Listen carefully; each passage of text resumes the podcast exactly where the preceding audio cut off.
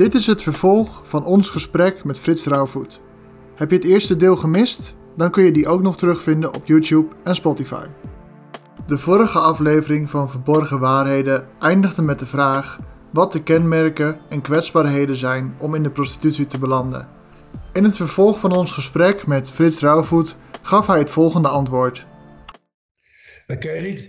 Weet je dat ik uh, studenten van de CAE achter het raam ben tegengekomen? Is dat echt? Ja, hij niet gedacht, hè? Nee. Nee. Nee, Zeker niet. Oké. schulden. Dus dat, je kunt eigenlijk, Nee, het valt Wie- niet op. nee. Het zou zomaar kunnen dat, dat een aantal van de studenten die jullie kennen, dat, dat die misschien wel in de escort of in de club of eh, achter een raam staan. Dat zou zomaar kunnen. Zo. Ja, ik vind, dat, ik vind dat echt moeilijk om te horen wel.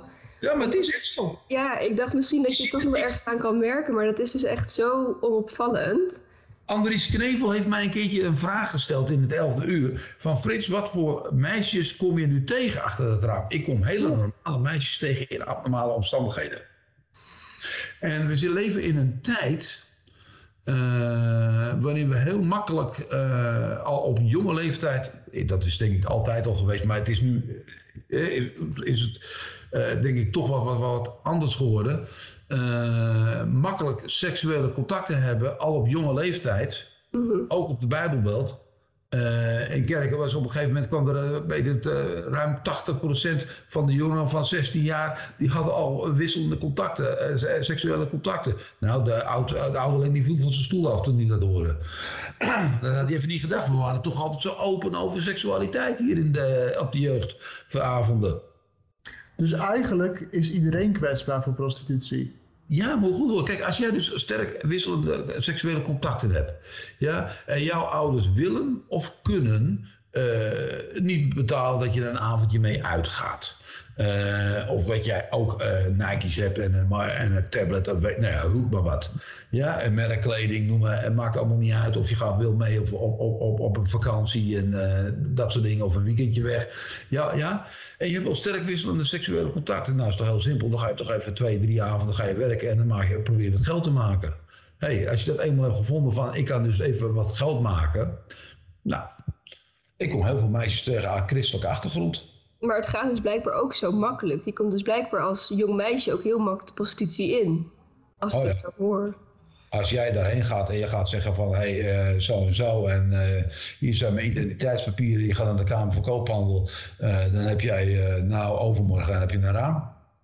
Ja, ik vind het echt, om, om terug te komen op dat prostitutiemuseum, daar wordt ook, er stond al een lijstje met allemaal regels en dingen waar ze zich aan houden. En ik, ja, ik durf dat bijna niet te geloven. Als ik dit ook zo hoor, denk ik, volgens mij is er helemaal niet zo streng controle op wie er binnenkomt, hoe het is met de veiligheid van de vrouwen. Die, die, die lijstjes die hangen bij, in de meeste kamertjes, eh, hangen ze, eh, zichtbaar, want dat moet ook voor de klant zichtbaar zijn. Ja. Eh, zodra het gordijn dicht gaat, dan zijn de regels in één keer er niet meer. En dan gebeuren daar dingen, ook op het gebied van hygiëne, van veiligheid, absurd. Eh, onlangs is er een meisje uit Roemenië, eh, die kreeg een klant en eh, die lag op een gegeven moment bovenop haar en in één keer begint hij haar te wurgen. En zij heeft zich ter nauwe nood ze voelde zich eigenlijk al dat, dat de krachten uit haar weggingen. En hij is toch nog de alarmknop kunnen indrukken. Dus die kerel die springt spiernaakt, eh springt die op, uh, grisse ke- kleren bij elkaar en, en rent naakt de deur uit. en eh, nou, gelukkig eh, lag zijn creditcard op de grond, die is die verloren. Eh, ja, zo veilig is het. Ik vind het echt Eh. Ja. En dat terwijl we denken van het is gelegaliseerd, we hebben er zicht op. Hoe, hoe, hoe kijkt u daarnaar? Hoe kijk jij daarnaar? de legalisatie vind ik een eh, hele slechte zaak. Eh, er zijn best wel een paar goede dingen natuurlijk op te noemen daarvan, maar eh, ik vind het ook jammer. Ik heb toen de tijd bij burgemeester Cohen gezeten van, eh, met nog twee andere dames om te vertellen, ik was nog niet bezig met Bruid Veen, dat het geen goede gedachtegang was. En heel christelijk Nederland wist op een gegeven moment te wijzen naar burgemeester Cohen van hij is degene die prostitutie legaal heeft gemaakt in Nederland. Nou, hij is ook alleen maar uitvoerder van het beleid geweest. En uh, de eerste geweest die dat hier dan uh, legaal heeft gemaakt. En ik denk dat het A, het heeft te maken met ons eigen stemgedrag. Mm -hmm. Daar heeft het al mee te maken. Uh, B, er staat in Leviticus 19, vers 29. Uh, vaders, laat uw dochters niet hoereren, opdat het land niet meer schanddaden uh, of rampspoed zal overkomen. Um, waar waren al die, uh, die, die, die, die, die, christelijke mannen? Ja, we willen toch allemaal zo graag geestelijke vaders zijn. We willen toch allemaal weten allemaal hoe het moet en alles. We hebben het gewoon laten gebeuren. Mm. En we waren er niet. Dus ik, de, de, de, ja, het is, het is een flinterdunne uh, scheiding wat er is tussen, tussen legale en, en illegale, of eigenlijk vergunde en niet vergunde prostitutie is. Uh, het is voor een pooier natuurlijk fantastisch dat uh, de vrouw die hij dwingt tot prostitutie, uh, dat zij achter haar raam staat en in één keer legaal is geworden. Ja. Nou ja, betaal je lekker belasting. Of laat de schulden maar oplopen. Dat zie je dan wel weer als je eruit bent. Als ik weg ben, dan, dan zit jij met de schulden. Ja. En nou, dat kan best een pooier zijn die. Hij houdt zoveel van me, Frits. En hij komt soms zelfs eten brengen. En uh, hij is altijd in de buurt, want uh, ja, als me iets overkomt, wil hij er gelijk bij zijn. Hij haalt me op in de auto en hij, en, en hij brengt me weg. Ja, zij heeft de auto betaald. En hij rijdt in haar auto rond, zit de hele, tijd, de hele dag of de hele nacht eh, bij de bulldog uh, zit hij te suipen en uh, jointjes te uh, gebruiken. Ja? En dan komt af en toe even langs. En voor haar veiligheid haalt hij het geld even, roomt hij even af. Ja. Ja, ja? en dat is natuurlijk wel een, een dingetje. En voor haar is dat de man die haar zoveel van haar houdt. Want als je in Oost-Europa, ook wel een beetje in Nederland in, in sommige gebieden, uh, als je een man hebt die jou niet slaat en geen geweld gebruikt, dan heb je al een goede man te pakken. Mm.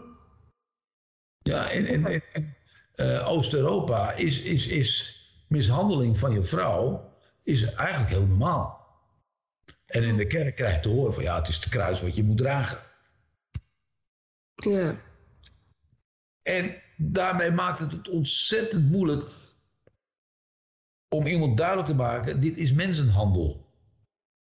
Ja, want wat is mensenhandel? Wat is het verschil tussen prostitutie en mensenhandel?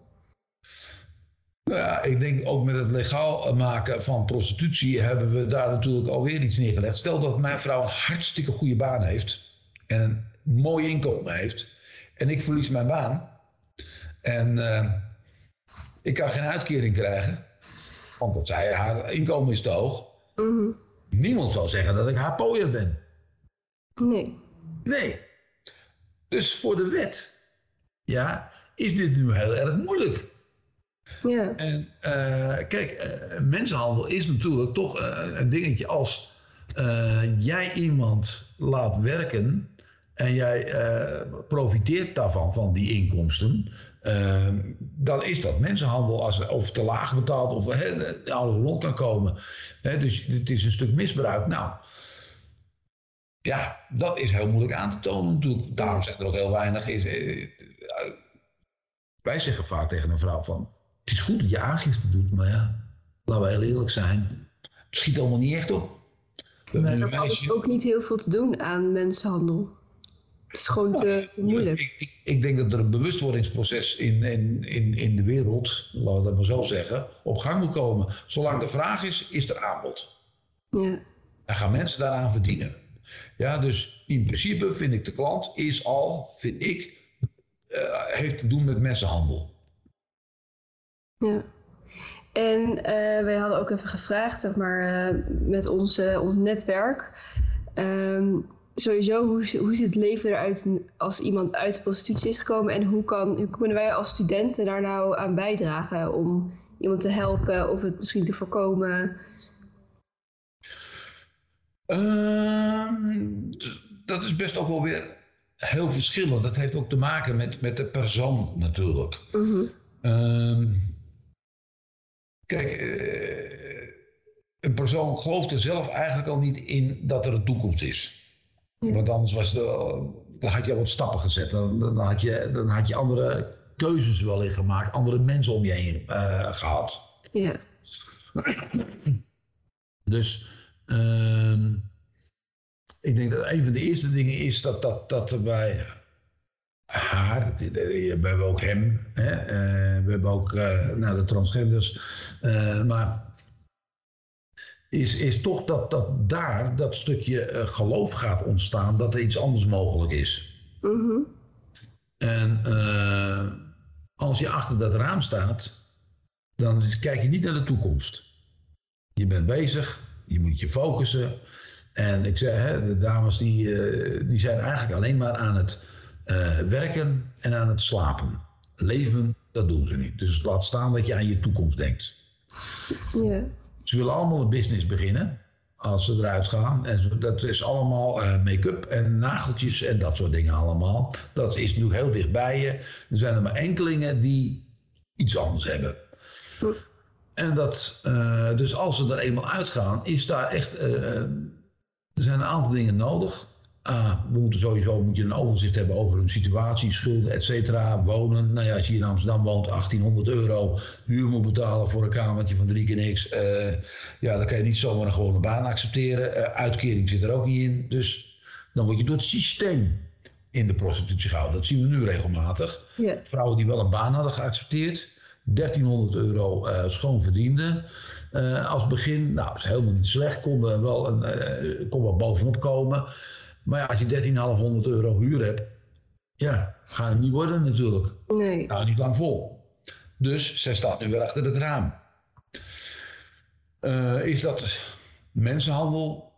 Nee, het is, dat noemen wij geen mensenhandel. Het is haar eigen keuze om terug te gaan in de prostitutie. Maar het is haar wel onmogelijk gemaakt om eruit te blijven. Ja. Ze heeft eigenlijk geen andere keus. Ze heeft geen andere keus.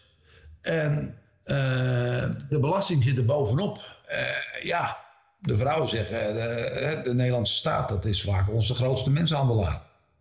Ja. Ja, ja. eh, Zijn er dingen die eh, ja, onze generatie studenten van deze tijd zouden kunnen doen? Of zeg je dat is te ingewikkeld? Gewoon een- een- iets om een klein steentje bij te dragen aan het aanpakken van mensenhandel.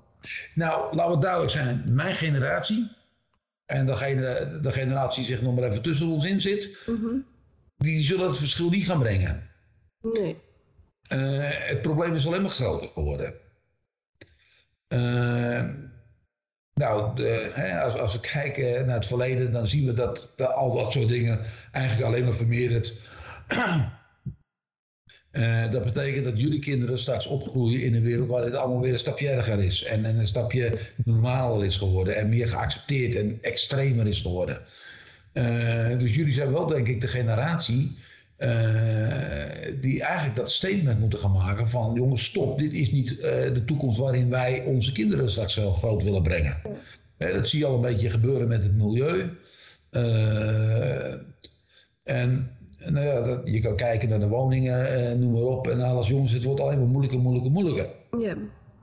En eh, trouwens, besef jij wel dat als jij straks geen werk kan krijgen, eh, dat je dus gewoon op een gegeven moment een uitkering hebt. En dat de uitkerende instantie tegen je zegt van, er is daar nog een seksclub en die hebben nog een aantal vrouwen nodig. Je kan daar gaan solliciteren. Als je dat niet doet, heeft het gevolgen voor je uitkering. Ja. Dit is al gebeurd. Het is gewoon een baan. Ja. Dit is al gebeurd. Ik weet niet of er al vrouwen echt zijn gaan werken in de prostitutie daardoor. Dat, dat weet ik niet. Ik weet wel dat dit is, zo is gecommuniceerd. En ik weet niet of jullie die meiden kennen van Expose. Ja, ik ben onbetaalbaar. Eh, die hebben een statement gemaakt. En dat is de hele wereld over gegaan. Eh, ze heeft in de Tweede Kamer mogen spreken naar aanleiding van die 50.000 handtekeningen. Ja, kunnen we zeggen, het heeft allemaal erg lang geduurd. Dat is ook wel zo. Het zijn wel 50.000 handtekeningen en ze hebben het wel volgehouden. En ze hebben wel in de Tweede Kamer hebben ze hun verhaal mogen doen. Mhm. En ik, ik denk dat, dat er iets gecommuniceerd moet gaan worden van dit, dit vinden wij niet normaal. Vinden wij het normaal dat wij eh, vrouwen, mannen, transgenders uitstallen in vitrines. En dat je daar dus langs kan lopen alsof je in de supermarkt bent en aan het uitzoeken bent wat wil ik vanavond voor een stukje vlees eten. Ja. Ja. Dat is eigenlijk wat er gebeurt. Ja. Eh, of dat je wel gewoon eventjes, eh, nou ja, achter internet eh, op je hotelkamer of waar dan ook, ja, een vrouw van de escort eh, bestelt. Ja. Nog, Ja. even, nog even wordt door de Uber bezorgd. Eh, want ja, ze maken allemaal gebruik van taxis, dus waarom zou dat eh, Uber daar niet de winst brengen straks? En eh, dat je naar een club kan gaan en, en, en, en eh, nou, ik, ben, ik ben al eens een paar keer in, die- in die clubs geweest en, en ehm, je kan daar niet alleen maar binnenkomen om even je biertje te drinken of een glas wijn te drinken. Ja, er gebeurt zoveel om je heen. Ja, dat jij heel geleidelijk aan erin meegetrokken wordt. Zodat je op een gegeven moment ook met zo'n meisje apart gaat naar haar kamertje toe. Ja. En ehm, we vinden dat allemaal heel normaal. Besef je dat eh, als je in een hotel zit of in een pension, dat om een uur of elf, dan is het internet vaak traag daar. Dat heeft te maken, daar zitten we gewoon allemaal eh, porno te kijken. Misschien ook wel in een gemiddelde studentenflat. Nee, ja, Ja. ja. Ja, heftig. Hey, het, ehm, Frits, hartstikke bedankt voor eh, al je beantwoorden, je, je vragen. Het minste de antwoorden op onze vragen. Tot slot heb ik eigenlijk nog twee vragen. Ten eerste, wat is jouw hoop voor de toekomst? Eh, en ten tweede, ehm, wat zou jij nog kwijt willen over dit onderwerp? Mijn hoop voor de toekomst is, wat ik net eigenlijk al aangaf, dat jullie, jullie generatie, iets gaat oppakken. En eh, ja, je zegt net eh, pornografie in, in de studentenflat. Ja, dat zal zeker spelen. Eh, trouwens, het speelt net zo hard bij volwassenen. Trouwens, het probleem is net zo groot bij vrouwen bijna als dat bij mannen is. Dus er zit weinig verschil in. Ehm, maar dat jullie iets gaan oppakken en, en in beweging gaan zetten. En misschien waar je nu mee te, te, ja, mee te handelen hebt, bijvoorbeeld pornografie. pesten ook zo'n ding natuurlijk. Ehm, ik, ik, ik ben altijd heel erg bemoedigd door het verhaal van, eh, van David in de Bijbel. David was 14 jaar toen hij met Goliath vocht. Dat kan wel kloppen, want eh, ja, toen ik eh, 18 was, eh, werd ik opgeroepen voor dienst. En nee, toen ik 19 was, zat ik in dienst. Dus die leeftijd kan best wel kloppen, dat hij niet mee mocht doen in het leger. En theologen hebben dat ook wel aangegeven, dat hij, dat hij 14 jaar was. Hij was tot koning gezalfd, er zat iets groots in hem. En, eh, en hij stond daar achter die schapen. En dan word je door je vader geroepen om je even eten te brengen bij je broers aan het front. Nou, ik denk dat het David ervan baalde. Ja, dat jij alleen maar eten mag brengen naar je broers en daarna terug moet gaan naar je vader om te vertellen hoe het met je broers gaat. En ten eerste, David deed het toch, hij ging voor iets simpels op pad. En God ging iets groots met hem doen. Dat wist hij niet. Maar God ging hem daar gebruiken. Stel dat hij nee had gezegd. Bekijk het maar. Ik ga lekker hier, stuur maar een slaaf. En een van de knechten. En, eh, maar hij deed het. En dan eh, komt hij daaraan, dan staat daar Goliath. Nee, eh, ik ken het verhaal waarschijnlijk wel. Die staat daar een partijtje te voeken, te schelden, te tieren. En David die zegt daar wat van. Zijn broers staat er echt zo. Die zegt, houd toch je mond man, jij altijd met je grote mond. David gelijk eroverheen, ik mag ook nooit wat zeggen. En David gaat door. Ik denk dat dat via de soldaten, onderofficieren, officieren wel bij de koning is terechtgekomen. En dan mag David, die mag dan op een gegeven moment bij de koning komen. En die krijgt toestemming, dat jochie van 14 krijgt toestemming om met Goliath te mogen gaan vechten. Ja. Dat er een heel leger machteloos staat te kijken en niet weet wat te doen. En David die krijgt het harnas, het schild en, het zwaard en, en de helm van, van Saul. Goed, die zag met kop en schouders over bovenuit. David was een jochie, dus dat had allemaal, paste niet, was te groot voor hem. En dan staat er iets heel moois. David had ervaring met God, want hij had al beren en leeuwen verslagen. Dus die reus was ook geen probleem. Nou ja, hij pakt de steentjes en dan gaat, hè, dan gaat de reus uiteindelijk. Nee, is nog te zeggen, ben ik een hond, zodat je een jochie op me afstuurt? En daar zit, ik kom in de naam van de vader, God uh, en, en, en, en van Israël. Wat ik het mooie vind hier in, in dit verhaal is. Ik voelde mij de grootste loser van Hilversum toen ik uh, verslaafd was aan gokken en een dief was geworden. Je kan je de grootste loser vinden als je elke avond, of weet ik het wanneer, ja, uh, in je eentje achter uh, internet porno zit te kijken. Ja? Maar je kan het ook gezien van, hey, dit is mijn beer, dit is mijn leeuw. Die wil ik verslaan, zodat ik straks een reus kan verslaan. En ik denk dat, dat, dat jullie generatie moet gaan opstaan en moet zeggen van, hey, op een goede manier jullie stem moet gaan laten horen. Ik heb tegen die meiden van Expose gezegd, die moet stoppen met continu elke keer uh, Renate van der Zee, Gert-Jan Segers en Frits Rauwvoet op de trommel om ergens wat te vertellen. Jullie moeten het vertellen. Ja. Ja. Ja? En, en, en jullie moeten het verhaal gaan brengen. Jullie moeten zeggen, dit is niet wat wij willen en wat we accepteren. En ik denk als jullie de jongeren daarmee verder kunnen activeren, motiveren, dat er een beweging op gang kan gaan komen van jongens, is dit wat wij willen met elkaar? Ja. Dus wij op heel veel eigenlijk- gebieden trouwens hoor. Dus niet alleen uh, op dit gebied, op heel veel gebieden. Ja. En ik, dus ik wil jullie daar echt in, in, motiveren van kom on.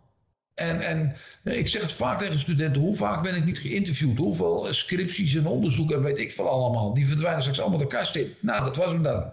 Ja.